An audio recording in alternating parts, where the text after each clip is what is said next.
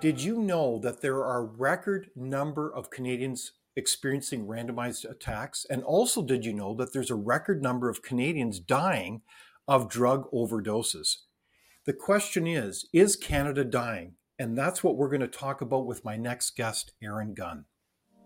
A clear path forward requires looking back and learning. Good public policy requires human connection. It's a consideration of the facts, applying common sense, and innovation. It's urban, it's rural, it's real life. We all have something to contribute. We all have a responsibility to get informed because there's a little piece of Canada in all of us, isn't there? Let's learn on this path together. This is Leaders on the Frontier. The downtown east side Vancouver is third world. We live in a open prison yard. Why should my kids have to live in that risk and that danger? Other citizens have rights as well. You have a right not to inhale secondhand crystal meth smoke. It's really a case of the inmates running the asylum. What is happening to Canada, a country once considered immune from the most appalling displays of homelessness and chaos, has become an epicenter for shocking, violent, and at times random attacks as drug use has burst into the open and a devastating battle with addiction has literally left tens of thousands of Canadians dead. But what is the solution? Do we simply need a so called safe supply of toxic drugs? Should more provinces follow the lead of BC and decriminalize fentanyl, meth, and cocaine? Or is it time to put victims first, crack down on crime, and get addicts the help and treatment they so desperately need? I hate the word safe supply because you would probably think it was safe to take. And that's the problem is that it's not safe. Most people who are using this have never tried drugs before this. Like, it's definitely creating a lot more addicts than there was before. What we're doing now is almost capital punishment in our streets by neglect. This is like the industrialization of addiction. It's as scary as it gets. Aaron Gunn, the producer of that hard hitting documentary, Is Canada Dying? Welcome to our program today. Thank you for having me. It's great to, to be here to chat about these issues. Well, Aaron, speaking of these issues, like you're taking on two big issues in, in our country today. One is about the whole policy about drugs, drugs, uh, specifically the, the whole idea of safe drug supply. And secondly, you're talking about the issue of criminal changes to how we treat um, offenders in the law. So, why did you decide to take on those two big topics, those two big policy areas that are impacting Canadians? Well, I think growing up in, in coastal British Columbia, you've seen these issues getting worse and worse. You've seen um, these random violent attacks, which you mentioned. You've seen the homelessness issue get worse and worse. Just this general kind of chaos and disorder in our streets, and obviously the overdose deaths.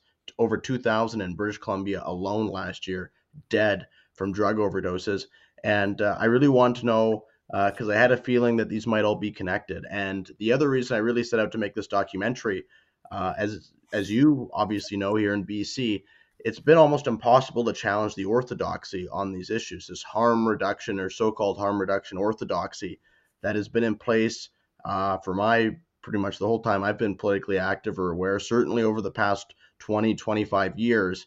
And as somebody who lives here and walks down these streets, uh, you know, to me, it's kind of like if this is success, what does fail- failure look like? And yet, all we hear is a doubling down on the exact same policies or arguments from certain individuals that we haven't gone far enough.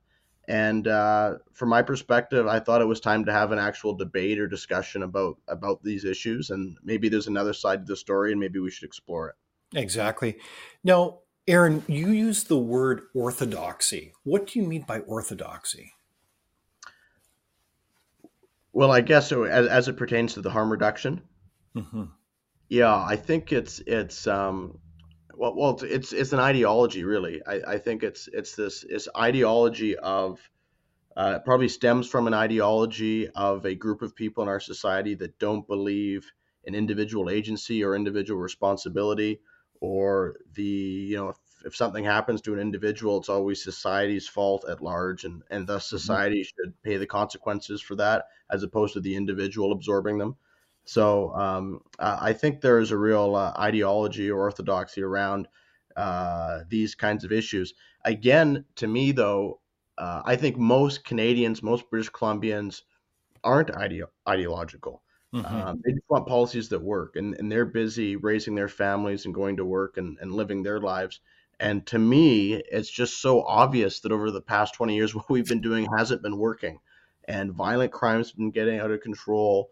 Um, you know, I've, I chatted with um, only one made it into the video, but a handful of, of mothers whose sons were, were, were murdered by repeat violent offenders who should have never been out on our streets in the first place. Uh, you see everyday businesses having to deal with the consequences of of prolific offenders that just you know it's in the jail one day out out that afternoon and committing the exact same crimes uh, whether it's shoplifting or vandalism and the businesses that are having to deal with this and um, and then talking just to the everyday residents who no longer feel safe whether it's riding the transit systems in Calgary or Toronto or whether it's walking in parts of downtown Vancouver uh, or smaller cities like Victoria and London and Kelowna. So I, I think it's it's um, you know a combination of these issues where this isn't right. Uh, Mhm. clearly, the the interests of criminals and um, certain advocacy groups are being placed ahead of those of everyday tax-paying citizens, and I think there's a general degree of people being fed up. And I don't think it's ideal. I don't think it's left or right. The people that are, I think it's just normal people that are saying this is this is this is out of control. So that's uh, those are the issues that I wanted to focus on. And then, of course, with regard to safe supply, um, the the really kind of disturbing fact set that you know our government is now fueling the the next wave of this crisis. So, so well summarized, Aaron. So, I did want to walk through a bit more systematically the the points that you make in the documentary because it, it is really well done. I do recommend it to people. In fact, it's amazing. Um, as of this date, you've already surpassed one million views. Are you surprised by that? Well, I had another documentary before this called Vancouver is Dying, which was Mhm. definitely the biggest documentary that I had done. And the question really was after I did Vancouver is Dying, is people reached out to me from across the country and said, You have to come to my city, you know, like insert Canadian city here. The same thing is happening. And maybe it's not as bad as, as Vancouver. Vancouver is still kind of the epicenter of this. Mhm. But, you know, the same criminal justice policies of the federal government, the same um, easy access to opioids and drug policies being pushed by the federal government are in play in most of the country as well. Mhm. And when you copy and paste the same policies, you get similar results. So uh, that being said, you never know when you put out a video how it's how it's going to do. And this was a lot longer than anything I'd done before. Uh, the average uh, well, I used to mainly do three, four minute videos, and then the average documentary maybe 25 minutes, and and this is this is 80 minutes long. Mhm. And uh, you know, we might normally interview eight or nine people. We interviewed 49 for this uh, project, so it's um, it was much different in scale and scope. So I wasn't uh, sure how it's going to do, but it's it's um, it's nice to see the the response from Canadians. I mean, it's unfortunate in some degree as well Mhm. because it, it shows that these problems are very real and impacting people's lives, and they're looking for uh, Mhm. alternatives. On that note, I did want to talk a little bit about the whole phenomenon of random assaults um, in our country, and and and you had mentioned that as of March 23rd um, in Canada, I believe that that was the statistic. They're up by some 32 percent. It's really quite uh, disturbing. And and so my question is this: What are random assaults, and um, why did you begin the documentary talking about that particular issue? Well, I think r- random assaults or random murders uh, are well to differentiate them are basically are, are assaults or murders that are that are random that aren't targeted. Uh, obviously, there's there's another there's another issue of, of kind of gang violence and and uh, things like that that happen. That's that's targeted. Uh, that is obviously concerning for its own reasons, but you know it has less of an impact, I think, to people's personal safety or, or the average citizen's personal Mhm. safety safety. Uh, contrast that with random attacks, and these are people that are just going about their daily lives downtown, and then who are just who are just violently assaulted. Hmm. Innocent so, Canadians. Innocent Canadians, yes, and the um, well, why we chose to start the documentary with that is simply, I think, because it's been in the news a lot, and because you know the thesis I think running throughout this whole documentary is that uh, the addictions crisis that is in part currently being fueled by fueled by government policies is leading to a lot of these other externalities. Hmm. So the random violence, a lot of that is being driven by drug-induced uh, psychosis or mental illnesses that have been been set off by by addiction and drug issues, and um, you can't you can't separate the two; they're connected. Mm. And you know, I talked to police officers. Obviously, there's always been crime and violent crime, but these random assaults, these people it never used to happen in the in the to the way they're happening now. Every week there's something. There was you know a 16 year old old boy waiting to catch the subway in Toronto who's just stabbed to death randomly. It's not like he's getting mugged. He just and, randomly. And, and this was the story, uh, Aaron, of of Gabriel Magalhaes, as I recall. Yeah, yeah. So that's that's one of the ones we started with. There's the the young father outside of Starbucks downtown Vancouver on Granville Street that got a lot of attention.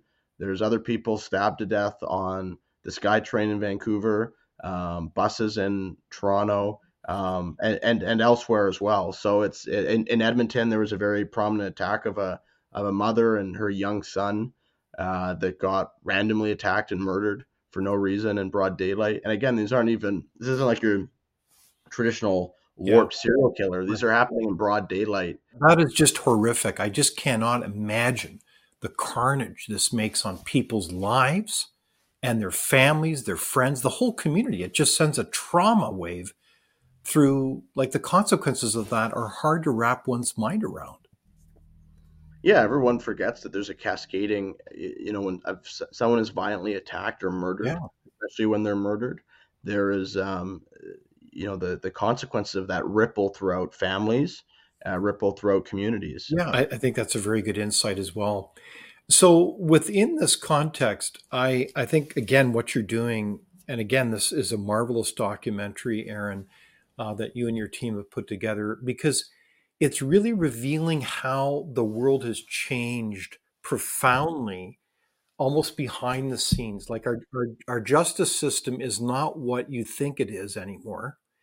And at the same time um, the ground has shifted when it comes to drug policy in this country so i did want to talk more about that I, i'm I, you know, I, I think most people realize that the number of Canadians that are overdosing is is an epidemic.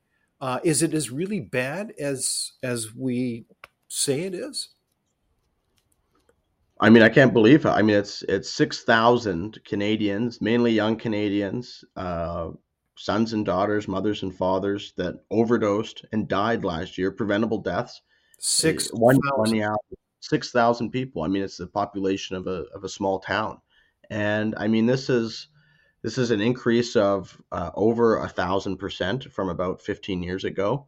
It is um, a absolutely shocking number. It should shock the consciousness of, of any Canadian. Over two thousand of those are in BC, which is even more shocking from a from a per capita perspective. But what what an absolute train wreck and waste of human life it, there's no larger waste of human life happening in, in, in the Western world right now. I mean, it's just if I remember, uh, not that it's a great comparison, but these these are young these are young people. These are people that have their entire lives in front of them. These are people that leave behind family members, um, and that rippling of of of trauma um, and sorrow that that goes throughout the communities. And I like I remember in our uh, Af- when we were in Afghanistan um, I mean, we lost, I think, 155 Canadians mm-hmm. over around a 10 year commitment. Yes, that's right. Um, which was the largest loss of military life since the Korean War in this country. And every time a body came back, it was it was uh, very sad and traumatic for the country, and rightly so.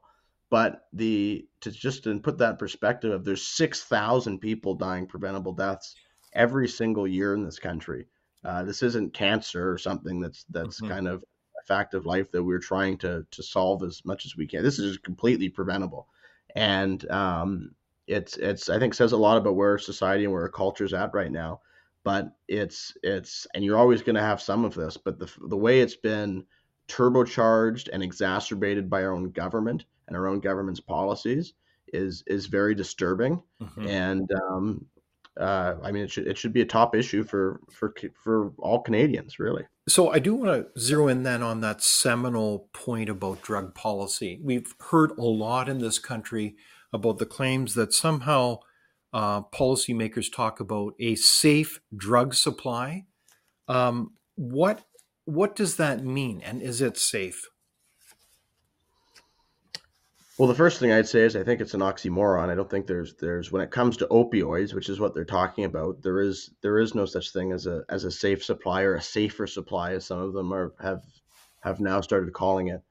Um, what they're what they are well, some activists mean different things, but in general, what they're talking about is the provision of drugs in a uh, from a from a chemistry perspective that are that are of that are pure, I, I guess from like a pharmaceutical pharmaceutical grade drugs, right? Um, As opposed to being made in someone's basement or something like that. Yeah, in consistent and predictable quantities.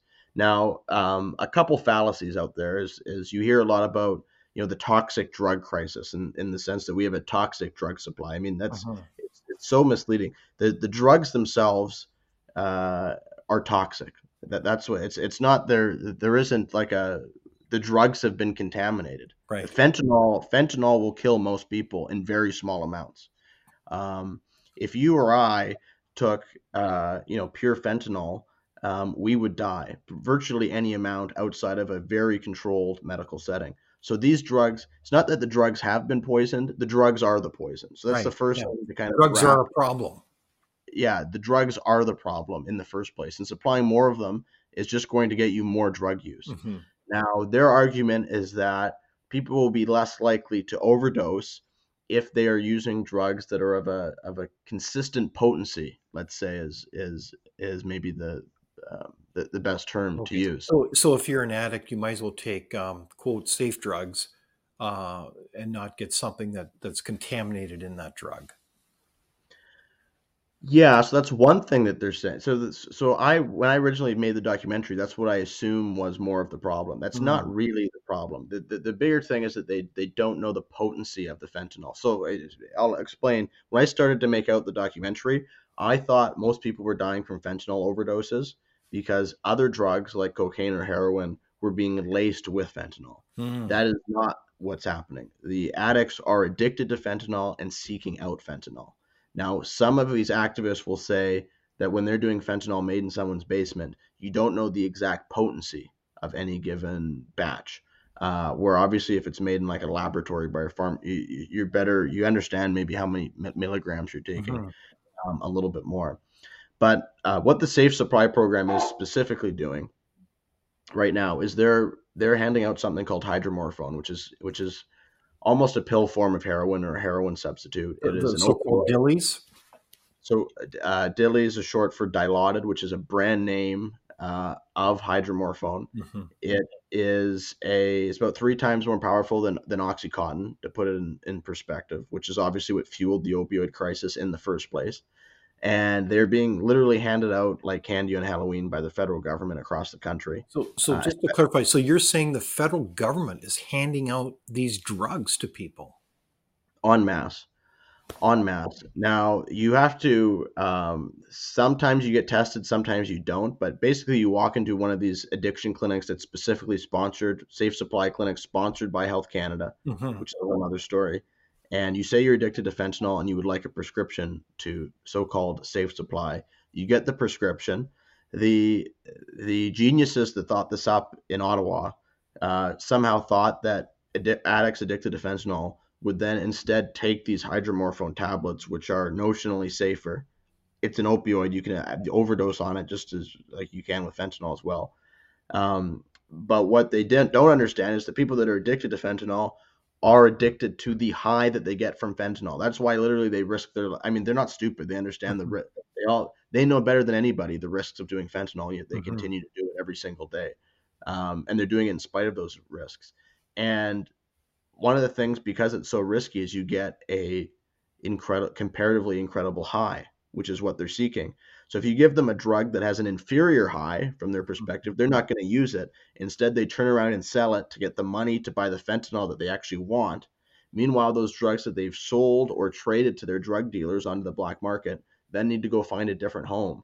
And these drugs are now being sold en masse uh, university campuses, college campuses, and even on high schools. So, on that point, Aaron, um, you know, you've alluded to this. It's, like the, these policies, these governments are really facilitating the development of the next generation of uh, drug users, really young people. And it's very, very heartbreaking. So, we do have a clip from the documentary that we'd like to play now that talks about that a little bit. This is a 16 year old girl currently in recovery from hydromorphone addiction. When did you first hear about hydromorphone, or, or what kind of names are people using for it on, on campuses? So, obviously, being young, you don't know too much about what everything's called, what the professional names for, let's say, what it is. So, it would be dilly or dilaudid and stuff like that. Um, nobody ever really calls it hydromorphone or anything like that.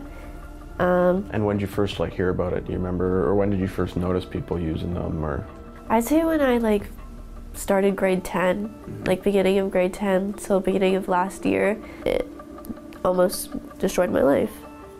Thanks to our own government introducing safe supply drugs like hydromorphone into street circulation, it has now never been cheaper or easier for children to get their hands on highly addictive and deadly opioids. Are people using it, you think, even younger than grade 10? I see 14 and 13 year olds using hydromorphone. Like sometimes even 12 year olds. It's like I hate saying it out loud because it's like you almost don't want to believe it. Like it doesn't seem real at all, but it's so real. I am now seeing much younger people than I've ever seen in my life. I even had a 15 year old patient who is in grade nine tell me he started when he was in elementary school. And what kind of opioids are these? It would have been Dilaudid. At the direction of our federal government, hydromorphone has flooded our streets and into the pockets of our children. That is a very moving clip, uh, Aaron, and um, those must have been very difficult interviews for you to undertake. They were. I mean, it, it was uh, when I set out to make this project, I wasn't expecting to end up in that room interviewing that 16 year old girl. It's just, it was like every kind of discovery led to another one. Mm-hmm. And um, it's, it, I mean, it's, it's just as she says that the, there's a, there's a fire. Purdue Pharmaceuticals with, with the mass distribution of OxyContin created this this inferno of addiction mm-hmm. that's been spreading throughout our, our country and has taken tens of thousands of lives in this country alone. And the government's attempting to put it out by pouring kerosene on it. So I did want to shift to the theme of hope. And I one of the things I found very moving within the documentary is you talk about um, uh, the theme of hope, both in terms of individual lives and, and even jurisdictions. And one of them is the province of Alberta, the so called Alberta model that's known internationally around the world. Um, I was really impressed. I, I didn't have an idea of the how ambitious and the scale of effort going on to deal with this um, this uh, drug uh, crisis. Can you tell us more about what the Alberta model is? Yeah, so to the extent that we have a, a fork in the road, and and there's a bunch of people that want to, you know, in British Columbia, the, the they think the solution is to hand out more drugs. In some cases, the exact same drugs that caused the problem in the first place. In Alberta, they're doing a different approach. It's called the recovery-oriented um, system of care, and that is um, a recovery and treatment-based model that places hope at the center of what they are trying to accomplish and works to get these people the help that they need to get them clean off of drugs and to return them to being productive, tax-paying, and law-abiding citizens of society once again. And um, the goal there is to build these mini communities. They're building 10 of them. The first one that we toured is already finished. I don't know if it's open yet. It'll be opening very soon. And um, the idea is to build these recovery centers. And, eh, you know, with the idea that this is an extension of healthcare and should be accessible to all Albertans. And um, it's already seen the, the steps that have already been taken have seen tremendous amount of, of success. And, and the idea is, I think, to place, you know, on one hand, I, I would say from an overarching perspective, the goal is to make it easier to get into treatment than it is to get your next fix. So I think it is, um, it's already, I think, proving successful. Um, and a big part of it is, is also changing a culture because culture is very important. And mm-hmm. in British Columbia, you've got a situation where you basically told people that this is your lot in life and the government's going to provide you with as much drugs as you need for the rest of your life and here's a hotel room and and here's a lock to close your door and and good luck with everything wow. and uh, in alberta uh, they're going to instead be taking away those drugs and saying here's another option and helping to guide people through that um, again and this is not just a simple detox program this is a cohesive um, and very robust treatment uh, facility. And, and another thing is, is I always point out the hypocrisy on this because if you're Justin Trudeau uh, or you're Jagmeet Singh, the two politicians that are the most vocal proponents of this policy, mm-hmm. and one of your kids or family members become addicted to these drugs, the solution for them is not going to be here's some hotel, some you know uh, crime ridden hotel and here's a bag of free drugs. Good mm-hmm. luck. That's not what they're going to get. They're going to get world class treatment, abstinence based treatment, and recovery, and the skills that they need to turn their lives around. Mm-hmm. And that's what they're going to get. But for some reason, these politicians think that for you know everybody else in society, working class Canadians, Indigenous Canadians, um, all they need are this this so-called safe supply of drugs. Mm-hmm. So mm-hmm. it's it's I think it's it's hypocrisy at the highest level and um, a, a, really disturbing uh, disturbing amount of it. Well, well said, Aaron. So thank you so much, Aaron Gunn, the producer of Canada is Dying, the documentary, and I encourage you to watch it. So thank you so much for joining us and for your courage and your leadership. Thank you so much for having me. Thank you for watching Leaders on the Frontier. We're a nonpartisan think tank. We explore ideas, policy, and practical solutions that can make a difference in the lives of Canadians. We do not accept any government funding. We work for you. Thank you for supporting Frontier. Visit fcpp.org to give. While you're there, be sure to check out our latest articles and research. Without open discussion and debate, you're not thinking, nor are you free. Comment below. We'd love for you to join the conversation.